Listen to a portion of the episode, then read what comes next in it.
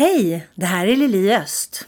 Jag vill börja med att säga vad glad jag är att du har hittat min podd och att du är inne idag och lyssnar. För min intention och vision gällande podden är att få den att sprida sig i alla skikt i samhället i syfte att inspirera till eftertanke, sprida kunskap och göra människor mentalt och emotionellt starkare.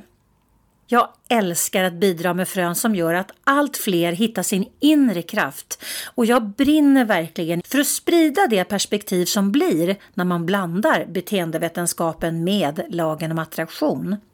För när vi får på oss de glasögonen så ser man plötsligt saker så mycket klarare och kan ta de sakerna som hittills inte funkat i livet till en ny, mer gynnsam nivå. Jag skulle bli så tacksam om du ville hjälpa mig att nå ut genom att dela podden till dina nära och kära och i dina sociala kanaler så att den sprids i allt vidare cirklar. Så stort tack till dig som trycker på dela-knappen. Prenumerera gärna också på min Youtube-kanal Attraktionslagen 2.0. Tryck på gilla och på klockan för notiser. Med detta sagt återstår bara en sak att önska dig happy listening och hoppas att veckans avsnitt verkligen kommer att inspirera dig.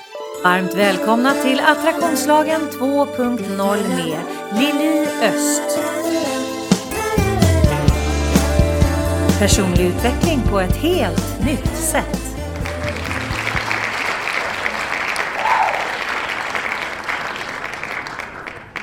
Varmt välkomna till Attraktionslagen 2.0. Det är Lili som sitter här. Idag poddar jag på Zoom och jag är så otroligt glad över att ha Malin Rosén som gäst. Varmt välkommen Malin! Tack så mycket! Så himla härligt! Det var ju faktiskt bara några mm. veckor sedan som jag var gäst i din podd för andra ja. gången. Just det, det stämmer ja. Ja, och det, vi, vi har alltid så härliga samtal tänker jag. Mm, det är mycket härlig energi tycker jag med. Ja, absolut. Och du driver ju podden Drivkraften eh, från eh, ja, 2016 startade ju du, så du var ju en väldigt tidig poddare. Ja, den har jag hållit fast vid. ja, verkligen. Och mm. där var jag, första gången jag var gäst hos dig, när var det? 2018? Ja, det, ja 2017, 2018, något sånt ja. kan det vara ja. Mm. Så det är många år sedan så att det var kul ja. att komma tillbaka. Och nu är det, ja, det jätteroligt att, att du är i, i min podd. Ja. Och du Spännande. har ju en, en, en brokig bakgrund tänker jag, men du, du arbetar ju som certifierad, om man går in och läser om dig, eh, certifierad coach och samtalsterapeut med inriktning på ätstörningar och missbruksproblematik. Just det. Mm. Nu och sen har det blivit allt mer självkänsla också ja. Mm. Ja, självkänsla du, och du driver podden och du föreläser. Så du gör ju du gör i princip samma saker som jag eh, fast du har en annan nisch. Även om vi mm. pratar båda två om att, att lyfta människor. Men din grund för ditt val är ju någonstans din egen resa, eller hur? Ja, verkligen. Mm. Mm. Kan inte du berätta lite grann? Berätta vad är det som ligger bakom det som du gör idag? Men ja, men det kopplar jag nog an till min personliga resa där. När jag tillfrisknade från ätstörningar och själv förstod vikten av att jobba med mina tankar, mina känslor och värde till mig själv. Då insåg jag ju att det blev mycket lättare att tillfriskna. Och då väcktes någonting i mig, jag kallar det passion. Och då kände jag bara det här, det här var ju, det här är ju livet, det här måste jag ge vidare till andra. Så jag ser det som ja, som en, ett kall att ge vidare det jag har fått helt enkelt. Mm. Och, och, hur, hamnade, alltså hur, hur ung var du när du hamnade i ätstörningarna? Ja, de negativa tankarna börjar väldigt tidigt i, i ja, unga tonår. Mm. Så när jag var 13 år då började det gå utför. Jag började ta fel val i livet då helt enkelt. Och vad var det som låg till grund för det tror du? Ja, men att att passa in, strävan efter att passa in blev större än behovet av att må bra brukar jag säga. Det var den, jag ska inte säga att det är ett felaktigt val för det tog mig till den jag är idag. Mm. Men strävan efter att passa in blev helt enkelt större så att den låga självkänsla jag hade då styrde mig i riktningar som inte var bra för mig. Verkligen. Och, och hur utvecklades den här processen? Till att det skulle bli en ätstörning tänker du? Ja precis och, och liksom hur, under hur lång tid, alltså hur lång tid hade du den här problematiken? Mm. Fram till att jag, vad ska vi säga här, på gymnasiet. Hela mina alltså, unga tonår var jag egentligen i princip sjuk. Där på slutet när jag skulle ta, jag tror det var sista året på gymnasiet som jag fick mig så här riktig, det var där någonstans som jag vaknade upp på riktigt och tog tag i mig själv. Så eh, det var ju rätt många år som gick åt till att må dåligt. Men ja. sen jag insåg att nej, men jag ska snart liksom gå vidare i livet, ta studenten, nej jag måste göra någonting åt det här. Så, eh, så det fanns en inneboende kraft ändå som liksom manade på dig eh, att eh, hade du fått någon hjälp, hade du liksom, eh, var du inne i systemet, hjälpsystemet eh, med din problematik? Mm, jag var ju det, jag var ju på BUP, barn, alltså psykiatrin för ungdomar i Kristianstad. Men jag kände aldrig riktigt att de hjälpte mig, inte med det jag behövde hjälp med. Så jag fick ett bakslag en sommar och sen där då kände jag att nu räcker det. Och nu behöver jag, nu vill jag verkligen ha hjälp själv. Och då eh, sökte jag upp en kvinna som jag ville, eh, som jag känner mig väldigt dragen till. Och så sa jag till mina föräldrar att nu vill jag verkligen, men jag vill gå till rätt person och det här känns rätt. Och där någonstans bestämde jag mig, för sen efteråt så var det en förändrad, alltså bara av att ta det beslutet så hade jag fått en förändrad känsla till min eh, problematik också, för jag hade bestämt mig. Mm. Så eh, ja, då var det en lång resa med terapi och träna min självkänsla helt enkelt. Mm. Som gjorde mig mycket, mycket bättre. För din tolkning är någonstans att det var din brist på självkänsla som gjorde att du snedseglade? Ja, det skulle jag vilja säga i samband med, inte, jag vet inte om gener är rätt ord, men eh, jag brukar säga att, att eh, jag hade behövt ett större, jag hade ett större behov av att prata om känslor när jag växte upp än kanske det jag fick. Och eh, det kan man ju inte veta. Men jag var väldigt så, jag, jag, kände väldigt mycket, vilket man gör när man kommer in i tonåren. Och jag kände aldrig riktigt att jag fick verktyg att hantera det. Nej. Så jag började använda det mot mig själv. Att... Det, det, tror jag, det, det, är en viktig, en viktig insikt tänker jag och en viktig distinktion, en viktig sak att, att eh, ta vidare. För att även om det här är under ungdomen, eh, där vi är som mest formbara naturligtvis, det är ju många föräldrar som kanske inte är så insatta i sin egen personliga utveckling, vilket betyder att de, det är många typer av frågeställningar som aldrig kommer upp. Eh, jag mm. älskar ju mina föräldrar naturligtvis, eh, Madly. Båda två är ju döda. Men vi hade ju definitivt inte, om man tittar på, jag är ju äldre än du, och eh, på den tiden, alltså den generationen, det var ju en generation där pratade man inte känslor.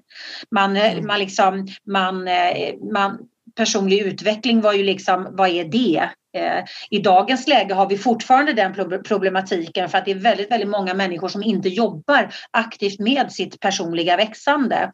Man kanske utbildar sig eller utvecklar sig inom sitt, eh, eh, sitt gebit, sin yrkesgrupp eller, eller yrkeskategori eller man utvecklar träningen med att utveckla kroppen. Men det är väldigt många som inte jobbar med att utveckla sitt inre. Mm. Och det är ju det mm. hela min podd handlar om egentligen. Och jag tänker mm. även drivkraften, din podd, att faktiskt inspirera människor att börja ställa nya frågor. Eh, och titta på det på ett annat sätt. Men jag tänker att att för det är ändå liksom den här självkänslan som ligger till grund för att man eh, vågar ta rätt val i livet. Självklart är det enkelt att hamna där när man är ung men det är ju lika många, alltså framförallt kvinnor i 40-50 års åldern som inte heller har tillräckligt mycket självkänsla för att göra rätt val för sig själv. Så det här mm. är ju en problematik som egentligen är åldersöverskridande och, och som, som någonstans kan läkas genom att göra ett inre arbete.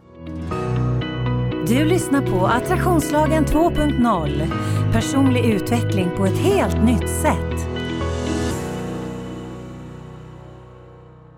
Precis som du säger, att ställa de rätta frågorna till sig själv. Att våga göra det.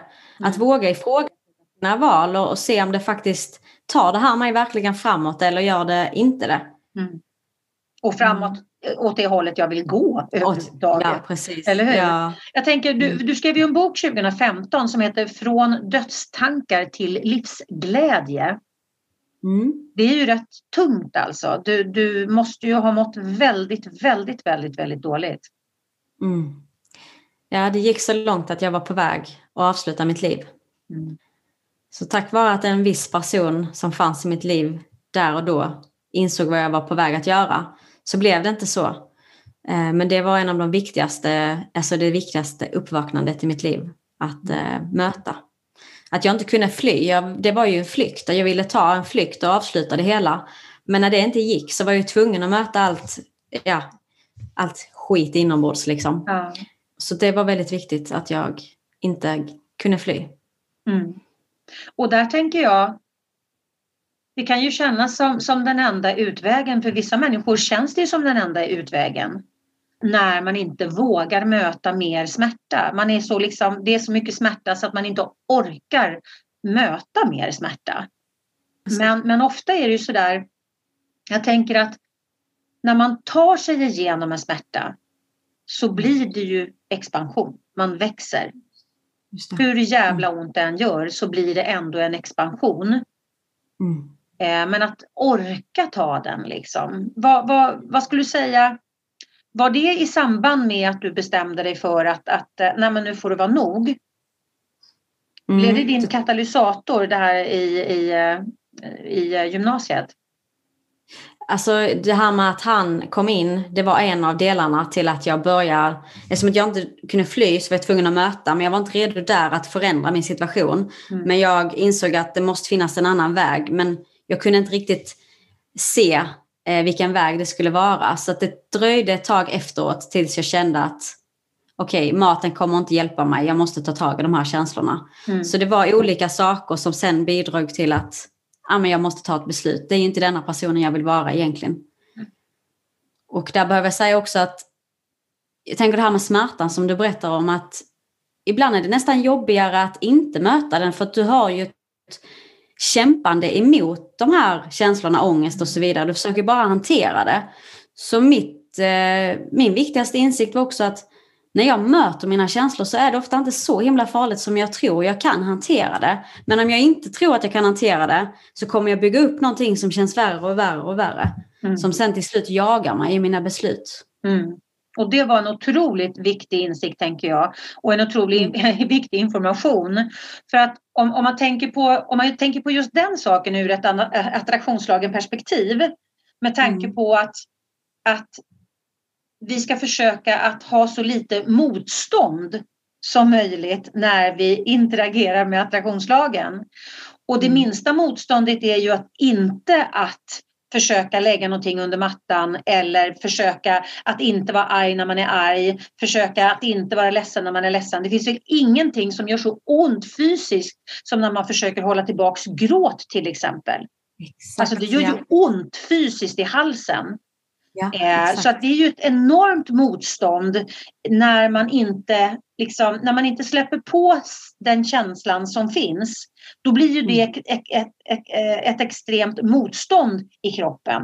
Och det blir ju otroligt lågfrekvent. För många gånger så tror människor, det finns en felaktig eh, tanke gällande attraktionslagen med att man måste vara prutthurtig och glad och positiv hela tiden. Och, och det är klart att vi mår ju bättre när vi är positiva. Eh, Det finns eh, hur mycket forskning och studier som helst som visar att vi, vi lever upp till tio år längre om vi har en positiv livsinställning än en negativ. Så det är klart att det är alltid positivt att tänka positivt. Men att försöka mana sig själv att liksom tänka positivt eller känna positiva känslor när vi är nere i en bajspåse. Det blir en enorm friktion. För att det blir ju en inre kamp och den kampen är ännu mer lågfrekvent än den negativa känslan.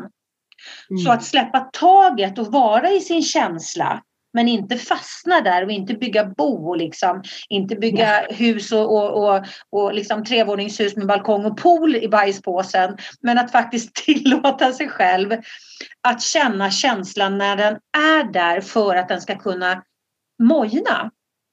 Mm, Det blir ju mindre motstånd och då blir Mm. det per se mer högfrekvent. Mm. Mm, absolut, jag är helt med dig. Mm. Att släppa taget om det motståndet, för ja, vad, vad är det värsta som kan hända? Nej, och, och det tänker jag, för att jag tror att vi är många Eh, och, och, i olika situationer i livet som, som springer omkring och försöker liksom göra så här bingo, bingo, bingo, bingo, bingo, bingo, bingo. Om jag, liksom, om jag springer fort nu och inte stannar upp så kommer jag inte känna känslorna. Och det kan jag säga nu under covid när så många människor har varit tvungna att stanna upp i sitt liv inte för att de har önskat det utan för att liksom, situationen bjuder det just nu. Och de, mm. de går ner i depressioner för att de tror att det är corona de är deprimerade över. När det egentligen handlar om att det är en, en långvarig eh, depression som helt plötsligt får plats. Ja, precis. Just det det blev väldigt påtagligt hur mitt liv är nu när mycket tar bort och när man måste sitta inne och ja, kanske reflektera lite grann. Då blir det rätt så svårt att fortsätta fly från sig själv. Ja. Mm, mm. Men, men om, man, om man tittar på dig idag. När du, har, alltså du har ju utbildat dig för att hjälpa andra människor. Du är ju otroligt aktiv i din podd. Du är otroligt aktiv på sociala medier med att ge inspiration. Men också visa någonstans, tänker jag, du visar ju väldigt ofta hur du fyller på dig själv. Just det. Ah, det har jag inte tänkt på, men det gör jag nog. när du ute i liksom naturen med hundar och, liksom, och liksom, för, för jag upplever att du, du visar ofta liksom, eh, ja men du visar ofta hur du fyller på dig själv. Och det är ju en, en enorm inspiration. Jag har aldrig sett det så, men det stämmer ju. Ja, hon är ju en av mina största Ja, min hund och, och naturen, mm. det är bland det bästa jag vet. Mm. Så det stämmer. Det är ju där jag tankar min energi. Mm. Helt klart. Det, det önskar jag att jag hade börjat tidigare med i livet, men det är ju aldrig för sent att börja. Men det, nej, det är viktigt. Är det. Mm. Och, och, där tänker jag, det är ju liksom, man kan ju jobba som inspiratör på så många olika sätt, men att överhuvudtaget väcka till, till tankar samtidigt som du faktiskt visar att du går dig själv till mötes, är, du blir ju inspirerande. Ah, just det. Ja.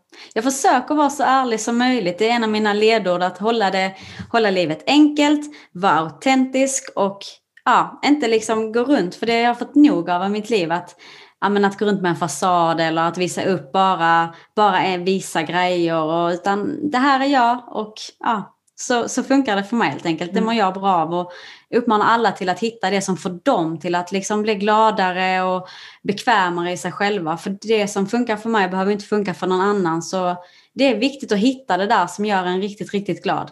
Mm. På min hemsida liliost.se hittar du massor av matnyttig information både för dig som privatperson såväl som för er som företag. Du hittar mina onlinekurser och vad som är på gång och aktuellt just nu. Du kan köpa mina böcker och få dem signerade och du hittar min musik, bland annat vignettmusiken till podden. Och under fliken gratis har du nedladdningsbara pdf och minikurser som kan hjälpa dig att lyfta ditt liv och teamet till en ny nivå. Men är du i, i ditt arbete som, som eh, eh, samtalsterapeut då, då med, med inriktning på ätstörningar. Mm. Det måste ju vara en enorm eh, fördel för dig som kan relatera. Inte bara i mm. samtalsterapeut för att du tycker att ätstörningar är ett intressant ämne utan mm. att du, du kommer ju någon annanstans ifrån eh, i och med att du har gått igenom den här resan eh, och, och, och, en djup, liksom djup resa själv. Eh, vad, vad, är din typiska kund? Är det ungdomar du jobbar med mest eller är det, liksom, är det ett brett åldersspann? Nu är det brett åldersspann. Förr när jag började, eller för några år sedan, så var det mest unga. Mm. Och då trodde ju jag att det är där problematiken sitter mest. Men nu, jag vet inte vad det beror på, men nu ser jag en ökning bland äldre. Och mm. det kan göra mig väldigt hoppfull för jag tänker att det handlar om en öppenhet som har, alltså att det, det bidrar till att fler vågar öppna upp sig. Att det här är inte bara eh, någonting som drabbar tonåringar. Det kan vara utlösande i den eh, perioden i livet mm. men det betyder inte att det bara är den eh, målgruppen som mår dåligt av det här. Nej. Och vad är, det, vad, är det liksom, vad är den vanligaste vad är den vanligaste orsaken eh, skulle du säga, till, till eh, att folk hamnar i ätstörningar? Oförmåga att hantera sina känslor på ett bättre sätt. Mm. Skulle jag vilja säga. Och sen är det ju självkänsla, men det går ju hand i hand. Det har ju med känslor att göra. Mm. Men någonstans i livet så har jag ett tänkt att jag är fel på grund av hur jag ser ut. Eller att jag helt enkelt inte kan hantera vad som händer inom mig. Att till exempel att man har fått en sanning om att ilska är fult. Så det måste jag hålla inne. Jag måste alltid vara den här glada personen. Vä väldigt många som är väldigt högkänsliga också som jag möter. Som jag ser som en röd tråd. Att man har en förmåga att känna in andra människor. Men när man inte kan hantera det så blir det ju att ja, då känns det ohant alltså, då kan man inte hantera det så då riktar man det till sig själv. Mm. Så eh, det finns väldigt, väldigt jag kan inte bara säga att det är en sak, men, men eh, det finns vissa likheter mellan de här. Men jag kan tänka att man liksom någonstans får en röd tråd. Det är ju samma klienter som kommer till mig. Det finns ju också en röd tråd att de, att de känner att de har kommit till vägs ände med hur de har levt livet fram till nu. Eh, det, är liksom, det skaver för mycket på insidan så därför, och det är ju den gemensamma röda tråden för alla mm. mina klienter, det är ju att, att de har kommit fram till att nej, men alltså det här funkar inte längre, jag vill inte ha det så här längre. Ja, just det. Mm. Och, och, då är det ändå liksom, jag tänker att ätstörningar det är ju, det är ju ytterligare ett steg, det är ju en, en mycket djupare problematik. Eh, för då mm. har man ju liksom någonstans börjat göra våld på sig själv på riktigt på allvar. Ja, just det. Mm. Och många jag möter också känner att de kanske inte har en, en, fått en diagnos av att de har en ätstörning. Men de känner någonstans att de har ett komplicerat förhållande till mat. Och det är ju många som kan känna igen sig i det att, att det är lätt att, att döva med en kaka till exempel. Och det var det de fick höra när de växte upp att Soja, gråt inte nu Stina, här har du en kaka eller glass. Mm. Och att det kan vara sådana saker med som, som har skapat sanningar om att det är den vägen man tar när man mår dåligt. Mm. Mm. Och det är rätt intressant det där om man skulle börja liksom, om man skulle börja lista alla, alla sådana eh, sådana dumma saker som, som eh, man som förälder har gjort under liksom, eh, ungarnas livstid och eh, långt bak i generationer så skulle man nog bli lite rädd faktiskt för, eh, för just den grejen. Att, man liksom har eh, vävt in mat som en, som en, eh, som, som en tröst eller dryck som en tröst eller, mm. eller någonting som man får göra när man eh, firar. Just det. Mm, det. det är ju samma sak där. Att eh, nu ska jag unna mig för att jag har varit så bra den här veckan så nu ska jag unna mig det här.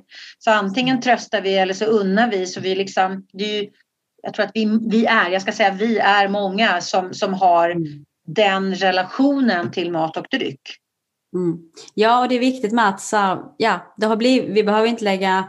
Det är bara så helt enkelt och när man vet bättre kan man göra bättre. Men jag tänker på min uppväxt med att mormor, farmor föräldrar har ju bara velat mig väl. Så att det är bara viktigt att när det inte gynnar en så behöver jag ta ansvar för det. Ja, precis. För där är ju mm. nyckeln, tänker jag. Istället för att mm. säga så här, jag är ett offer för omständigheterna. Eh, eller jag, jag är offer för att det var de här omständigheterna. Så därför blev jag ett offer. Nej, du blev ett offer för att du valde att bli ett offer.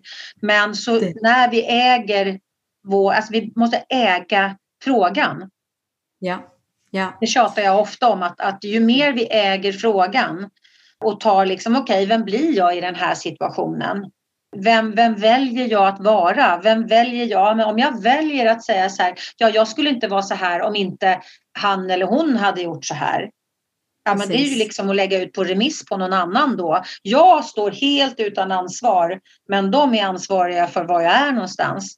Eh, tyvärr så är det väldigt, väldigt lätt att hamna där, tänker jag, i många olika avseenden. Så att det här tänker jag, det här, det här avsnittet blir en sån här reminder, bara okej, okay, var är du nu? Och hur mycket ansvar tar du för var du är just nu?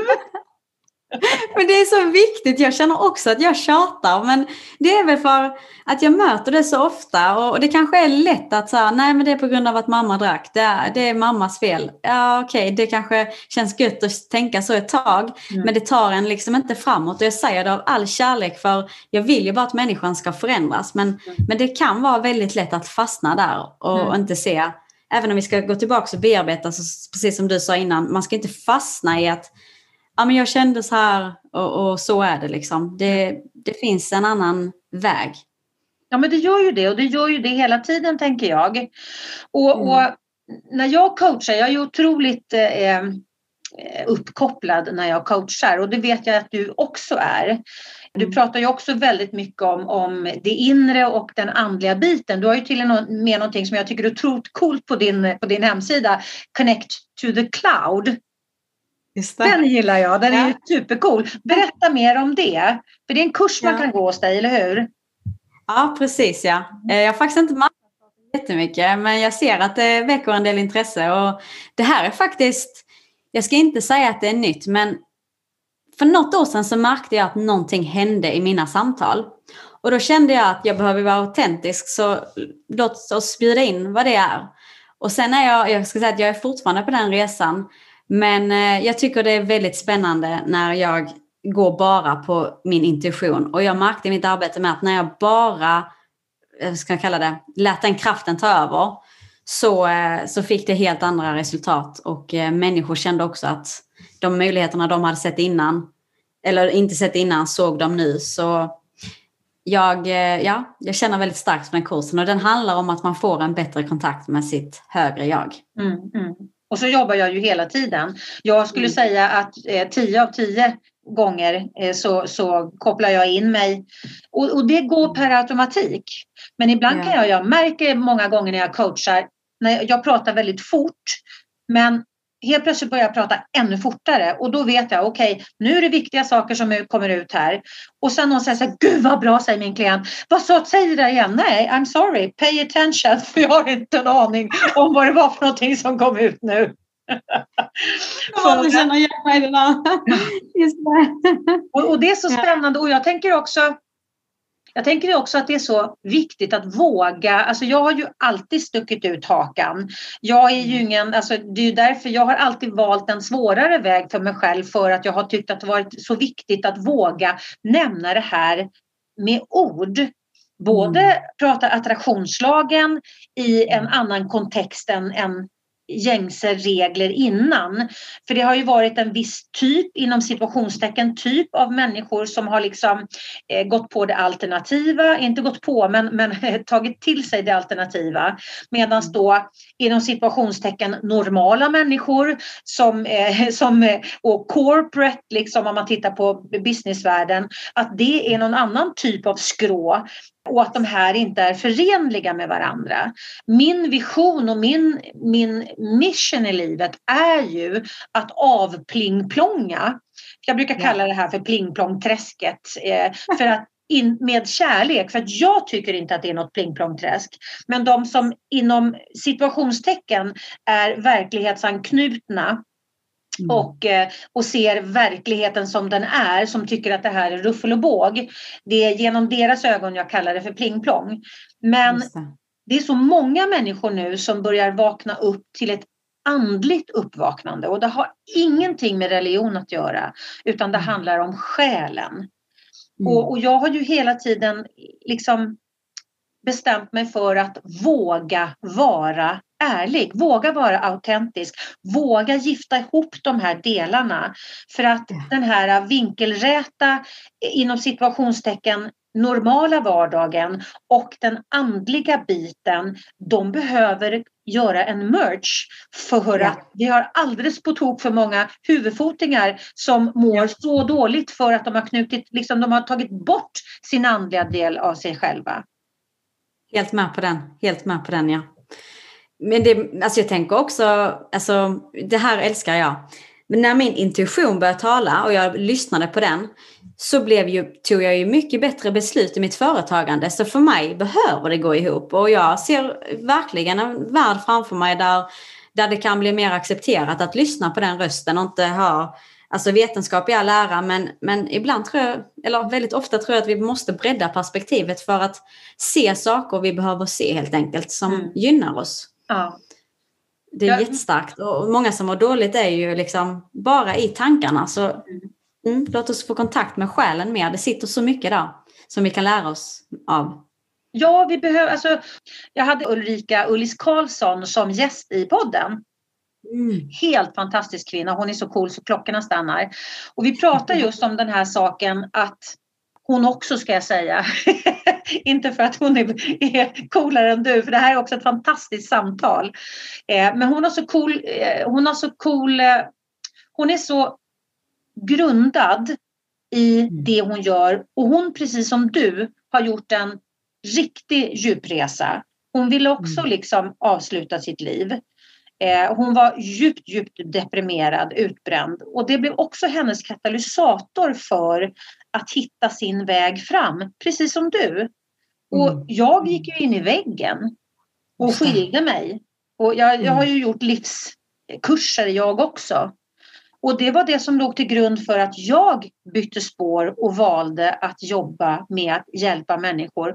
Och någonstans tror jag i, i de mörkaste stunderna när vi får kontakt med själen, då föds mm. någonstans vårat, våra livsuppgift, eller våran livsuppgift kanske inte föds men den blottläggs. Eh, ja, för ja. att vi vågar gå så djupt in i oss själva så vi helt plötsligt upptäcker den. Behöver du hjälp att sortera i ditt liv? Läs mer på liliost.se. Kartan blir tydligare. Den, ja. men ofta händer någonting som gör att oj, nu ser jag ju inte hela bilden kanske, men nu öppnar det sig ju något helt annat för mig. Så när vi pratar utifrån det perspektivet så är det faktiskt många gånger någonting som har hänt i människans liv som gör att det här andliga uppvaknandet, eller jag anser att vi föds med det, men att någonting kommer in som, som man inte har sett innan helt enkelt, eller mm. känt innan.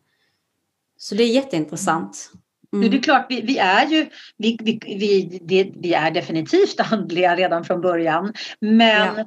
någonstans blir det i mångas fall bortprioriterat eller bortkopplat på grund av eh, samhällsform och, och, familjeform och vad det nu kan vara för någonting. Och alltså vi, hittills har vi ju inte riktigt levt i ett samhälle som, som har haft fokus på hur vi mår i själen. Och så har vi ju en jävla massa utbrändheter också.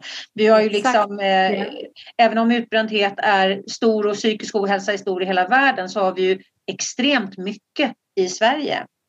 Mm, verkligen ja. Och, och, och i, i, i, våra i vårat eh, system som vi är uppvuxna i, eh, i våra föräldrar och farföräldrar och morföräldrar och liksom ännu längre bak, där har vi ju eh, liksom ledstjärnorna har vi ju då Jante och Luther. Just det. Mm. Och liksom förhäv inte dig själv och, och tro inte att du är något. Alltså Nej. den är inte så lätt att växa i. Nej.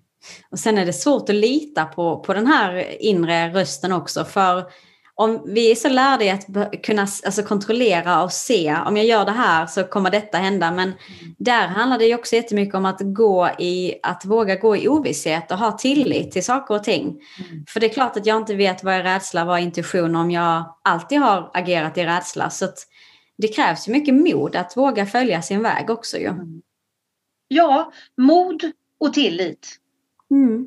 Det är mm. de två, liksom, om jag inte har tillit till att jag kommer att komma dit jag vill komma fast jag inte har sett bevis för det än. Ja. Då kommer jag ju hela tiden vara i rädsla tänker jag. Just det. Och, och att Precis. ta den rätta vägen är inte alltid den lätta vägen. Nej. Alltså det, det, kan jag skriva under på. Jag som, sagt, som jag sa förut, jag har absolut aldrig valt den enklaste vägen. Men jag har valt den vägen som har känts rätt. Mm, och jag har tillit, jag har haft, hela tiden haft tillit till att jag har valt rätt. Även om, om jag har haft en tuff, liksom, en tuff eh, start in i det jag, jag har spetsat in mig på. Jag har ju inte valt att prata för den som redan är frälst. Inom situationstecken, nu menar jag inte religiöst utan, utan som talesätt.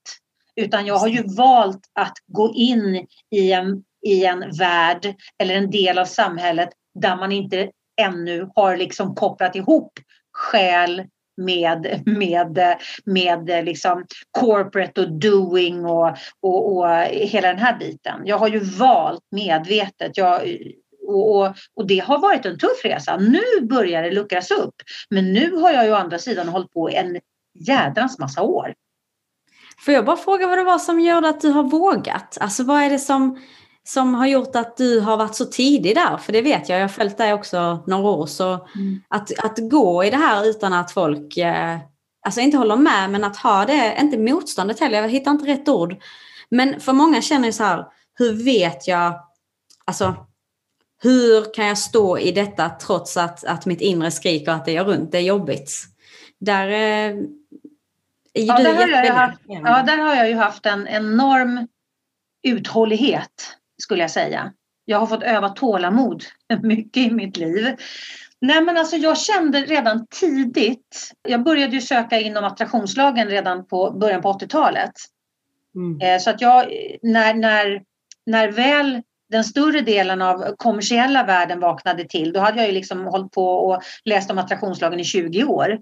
Så att jag har, jag har en tidig debut med just att tänka i det här facket och på den tiden eh, Anno Datsomal, då hette det ju liksom new age-facket. Det var ju väldigt pling-plong liksom. Ja, eh, och det ja. var ju så här nya, den nya medvetenheten och, och allt sånt här. Och det var verkligen så här, nej men alltså, där var det ju bara så här typ majongsjalar och velourbyxor. Det var ju sådana och rökelser. Det, det var verkligen så här, så här stereotyp eh, del eller syn på det här. Men det här handlar ju om ett själsligt uppvaknande. Men, men redan väldigt, väldigt tidigt så kände jag att det finns en större bild att tolka. Mm. Mm. Eh, det finns någonting mer som vi mm. behöver förstå för att, att, eh, för, att, för att vara hela. Ja. Det, det, var liksom för att kunna bli hela. Och det var väldigt tydligt för mig väldigt, väldigt tidigt. Men det blev ju min egen utbrändhet som blev en katalysator för att, för då började jag jobba med mig själv. Mm. Och börja ställa mig själv en massa frågor inåt.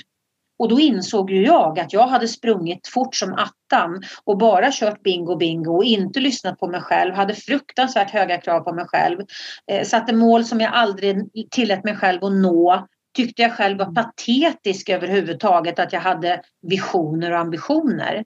Jag har aldrig missunnat någon annan att ha det och jag har alltid liksom hejat på människor med ambitioner och när de har lyckats. Jag har alltid gläds åt dem. Men mm. jag hade inte den visionen om mig själv. Jag hade inte den tillåtelsen i mitt eget liv. Så jag insåg ju att jag hade ett sånt totalt fucked up sätt att se mig själv på. Och, eh, och, och det var ju det som låg till grund för att jag skrev min första föreläsning och då musikalisk eftersom jag är ju sångerska i botten 2003 redan. Och, och, där, och där kände jag så här, nej, jag har kommit på någonting. Jag har kommit mm. på någonting och jag måste följa den här vägen för att det är, jag håller på att tolka en större bild och, och, det drivet har varit så starkt i mig i alla år. Och jag har ju tillskanskat mig liksom ny information. Jag har ju läst 11 miljoner eh, böcker om, om eh, personlig utveckling och psykologi, beteendevetenskap, tankens kraft, ljusets kraft, alla jävla krafter i världen. Eh, alla jäkla krafter! ja, men du vet. Och sen så liksom för alla alla, allting och du vet jag har lyssnat på massa saker på Youtube, jag har lyssnat på mycket föreläsningar och så vidare. Men så har jag liksom plockat, ja men den där pusselbiten, det här är en pusselbit. Mm. Den måste jag lägga till mitt eget pussel. Och här är en pusselbit. Och jag är utbildad inom NLP, jag är utbildad inom kommunikologi. Jag mm. är, jag eh, är otroligt intresserad av KBT, mindfulness, eh, Ho'oponopono som är en healingmetod. Alltså jag är så otroligt bred. Men ja. jag hittar alltid någonting att plocka till mitt pussel. Mm, och där känner, jag, där känner jag mig så stark och så trygg hela tiden. Att mm. det är liksom, jag är på den här vägen och, och vill visa min väg. Jag talar inte om för någon att det här är den enda rätta vägen och att det är det här som är sant.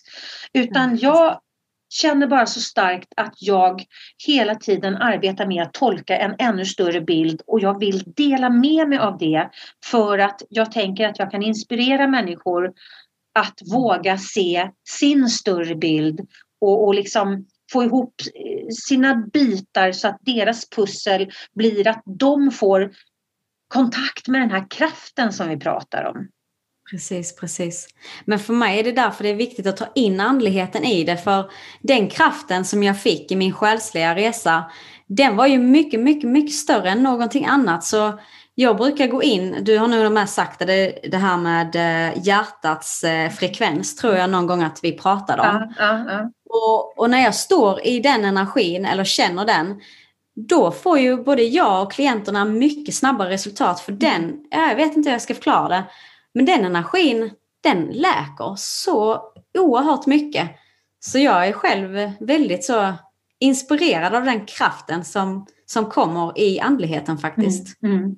Och den är, alltså jag tänker för att jag upplever det precis som du, men jag upplever också att jag får, jag får så jag får så tydlig information så fort, vilket gör att jag går på grundproblemet på så kort tid.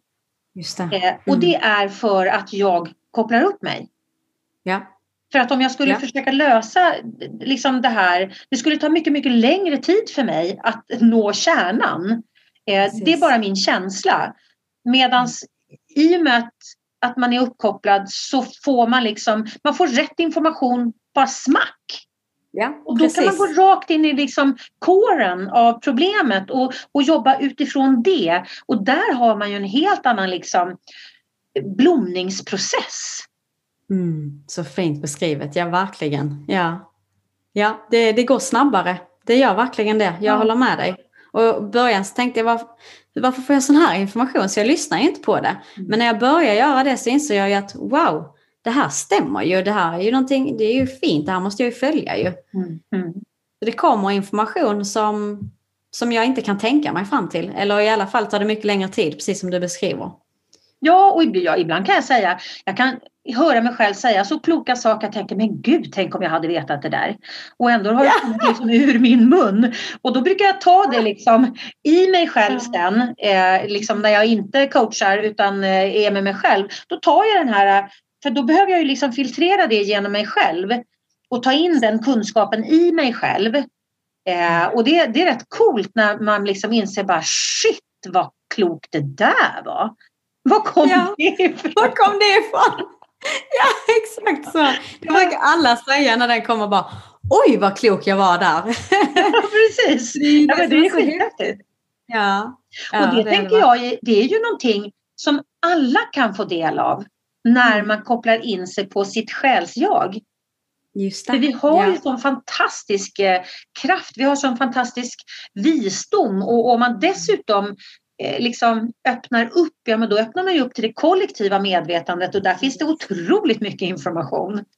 Precis, ja. När man kopplar ja. upp sig på, på, liksom, på molnet. Och du hade en sån bra, du använder faktiskt samma metafor som jag har gjort tidigare, just det här med att vi är som telefoner. Ja, eh, ja. Den är så superbra alltså för att eh, Alltså vi kan ju, vi kan ju köpa, det är ingen idé att köpa en iPhone 12 om du inte använder alla features. Nej, exakt. Det är så sant. Ja. Ja, precis. Nej, jag ringer mm. bara. Jaha, men du, du vet att det finns kamera, du kan göra det här och det här och det här. Nej, och så bingo, bingo igen liksom. Tänk att inte lyssna på det. Det är det som är, så att jag är väldigt ödmjuk inför att de som vill ta den här möjligheten gör det. Men det är ju bara, eller inte bara, men det är ju de här större möjligheterna som man kan få tillgång till. Mm. När man är uppkopplad så, så, ser, så känner man det eller så ser man det. Så det är ju, och jag ser också det som med biltelefonerna, att vi att man uppdaterar sig själv. Liksom, till, när man känner sig redo så går ju, kände jag i alla fall, att min utveckling går ju vidare. Mm. Så den, den stannar ju inte utan vill jag så kan jag nå högre hela tiden och jag tycker det är en väldigt spännande resa i alla fall.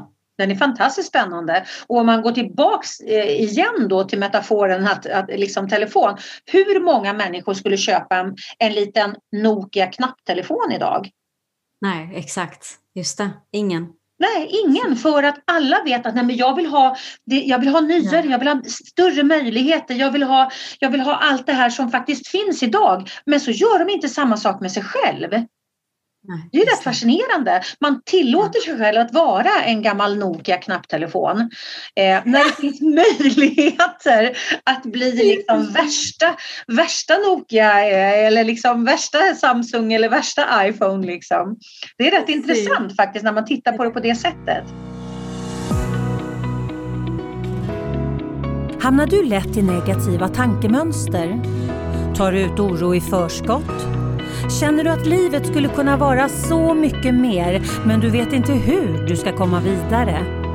Då är onlinekursen Ta kontroll över ditt liv med såklart-metoden precis vad du behöver. Du hittar den på liliost.se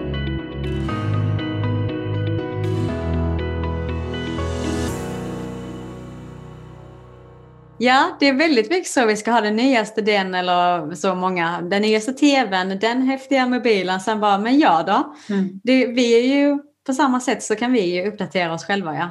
Eller, ja, vad mm. sjutton gubbar, om jag inte jobbar med min personliga utveckling, om inte jag jobbar med mm. utvecklingen av min mjukvara.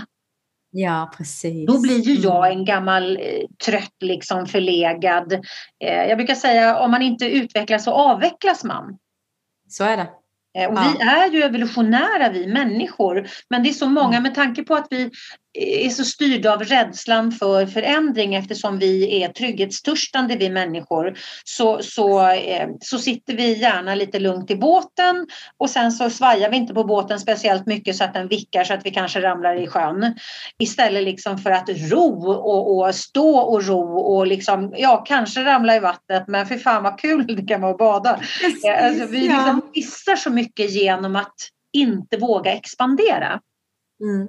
Jag tänker att rädslorna är ju lika starka som om en tiger skulle äta upp oss förr. Men vi har ju inte samma rädslor idag ju. Mm. Det är ju bara att känslan kanske är lika stark. Men som du sa, vad händer om jag trillar i vattnet? Då? Nej, inte så mycket. Jag blir lite blöt bara. Ja. Men det är ju det som är att förstå att mina rädslor vill ju såklart inte att jag ska ta det här steget. Men jag vet ju att det är inte så farliga saker som kan hända. Nej det är viktigt att liksom jag uppmanar många till att gå emot rädslorna hela tiden. För ja, annars kan man ju sitta här och eh, inte gå framåt helt enkelt. Ja. Jo, men ta, ta tillbaka det där på båten och att man ramlar i vattnet. Ja, men tänk om jag drunknar? Ja, men vad behöver du göra för att inte drunkna? Lära dig ja. simma. Ja, okej, okay. ja. då har jag en strategi. Jag ja, vågar ställa mig i båten och jag har mm. flytväst.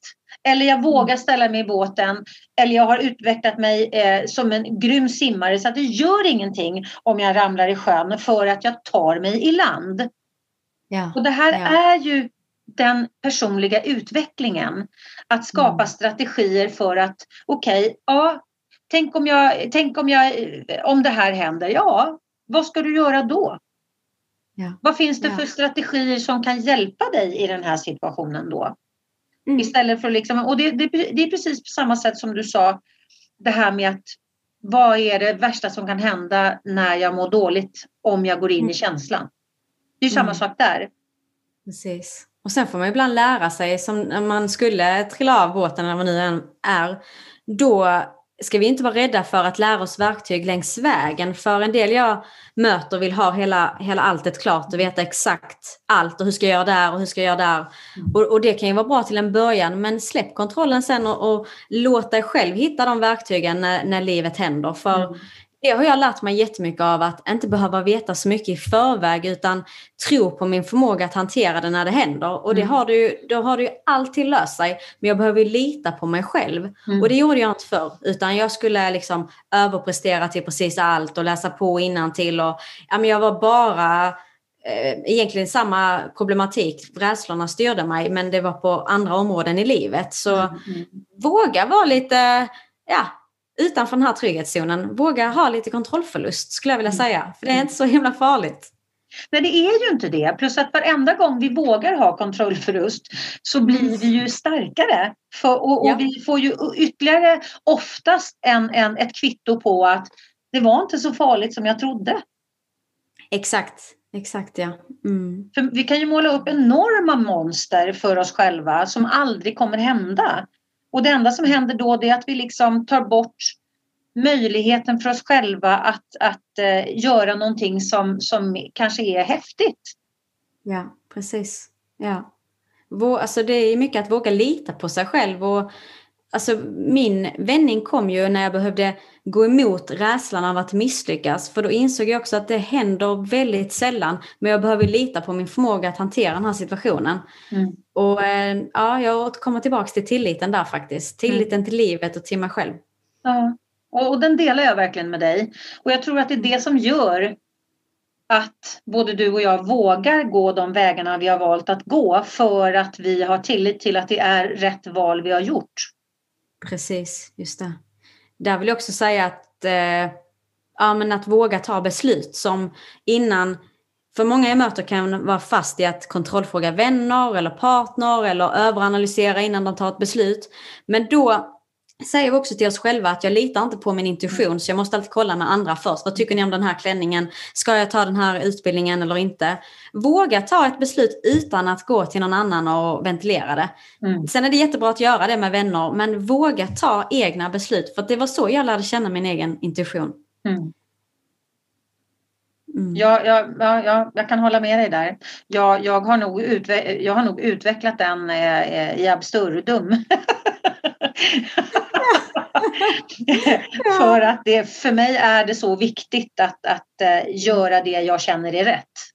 Ja, och då kan jag inte, jag har till och med blivit eh, rådd många gånger. Du ska inte blanda upp din egen energi för att du har, du har din bild eh, av det som, som är det du behöver göra, tänka, känna för att eh, du ska komma dit du vill komma. Så när du mm. börjar blanda det med andra så blir det en uppblandad energi. Och då blir inte det den sanna energin som kommer inifrån dig. Precis. Precis. Så att, eh, sen handlar inte det om att man inte kan jämka men det handlar om att jag, jag, är, jag, jag har nog utvecklat en väldigt stark, eh, stark ja. del av det. Men den bygger på tillit och mod. Helt klart bygger den på det. Mm. Men vad bra du beskrev det där med, för det, det var en bra bild jag fick framför mig när man blandar energierna. Jag brukar säga det när jag sitter och jobbar med att, att jag, jag går in i min lilla bubbla för det är så lätt att tona in på andra energier annars men med min ton och min energi det har ju med mitt arbete att göra så ja, våga, du sa det bra där, men att vara i sin egen energi och, och mm. lita på att den, den är tillräcklig och den mm. växer när du är mer i den utan att gå och titta, liksom man brukar säga, men på andras gräsmatta, vattna din egen istället. Så att vara mycket mer i din egen energi och, och eh, så. Mm. Det blev, jag tror att det blev en väldigt bra liksom, konklusion av hela vårt samtal. Det blev en bra avrundning. vi visar här på skärmen, vi tar ihop eh, ja, ja, precis. ja, precis. Vi, vi ser varandra, jag och Malin, men ni kommer ju inte se oss sen. Men vi, vi pratar om som om ni skulle se oss. Vi sitter här och viftar med händerna, både jag och Malin. ja, verkligen. Jag gör alltid det när jag pratar. ja, jag med. Det är härligt. Men du, mm. Eh, om man är nyfiken på dig och, och, och vill veta mer om dig och sådär, vad, vad, vad tar man vägen då? Du har ju en hemsida till exempel. Ja, då kan man gå in på drivkraften.com så finns podcast och utbildningar där. Mm. Och där finns även kontaktuppgifter om man vill ta kontakt med mig helt enkelt. Så drivkraften.com. Och sen på Insta kan man följa dig, eller hur? Stämmer. Drivkraften understreck Malin heter jag där om jag inte minns helt fel. Ja. Men annars kan man, man, måste ju kunna söka på Malin Rosén och sen så kommer du ja. upp, eller hur? Ja. Precis, Malin Rosén. Eh, så bara gör en sökning så hittar ni mig. Ja. Och om man är intresserad av din bok, finns den att köpa på, på din hemsida? Det gör den. Man kan också gå in på Bokus eller Adlibris. Mm. Men eh, den kan man köpa på hemsidan med så får man den signerad. Lysande och den heter alltså Från dödstankar till livsglädje. Och jag tänker att det här, med tanke på att det här är ett så viktigt ämne och det är så många som mår dåligt och framför allt som du säger också att det inte bara är ungdomar utan det också kryper upp i åldrarna så kanske mm. det finns flera som lyssnar på podden idag som faktiskt känner att de, eh, de vill ta del av din livsresa för att någonstans få få de verktygen som du själv har använt dig eh, av till att liksom styra ditt eget liv rätt. Mm. Jag vill verkligen säga det här på slutet att ingen alla människor kan förändras. Så, och det är det som är vikten av att jag själv har varit på botten av mm. mitt eget liv. Alla kan skapa sig ett bättre liv. Det är min absoluta övertygelse. Mm. Och med det säger jag tack snälla Malin för att du gästade min podd. Och eh, tack snälla du som lyssnar och varmt välkommen tillbaka nästa avsnitt. Hej då! Hejdå! Du har lyssnat på Attraktionslagen 2.0. Vill du supporta podden, gå in på liliost.se supporter. Och tycker du att det vi pratar om här i podden är viktigt, dela gärna i dina kanaler. Tänk efter lite grann. Hur har du det omkring dig nu? Är du nöjd? Är du nöjd med det? Var är du i ditt liv?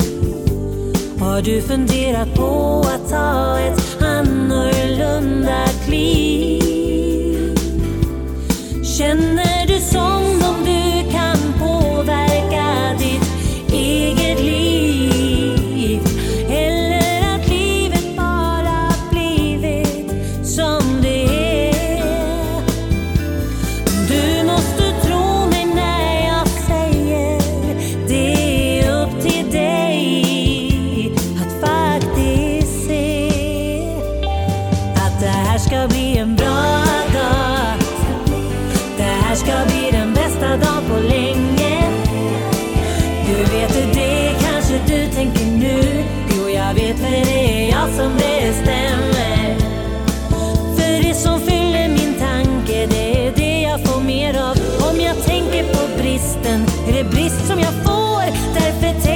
på det jag vill.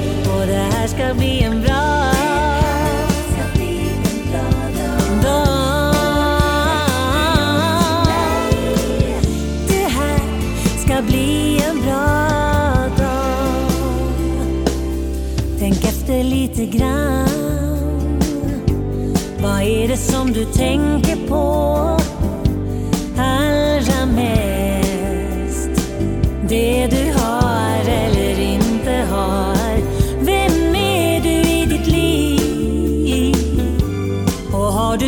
bedroht het.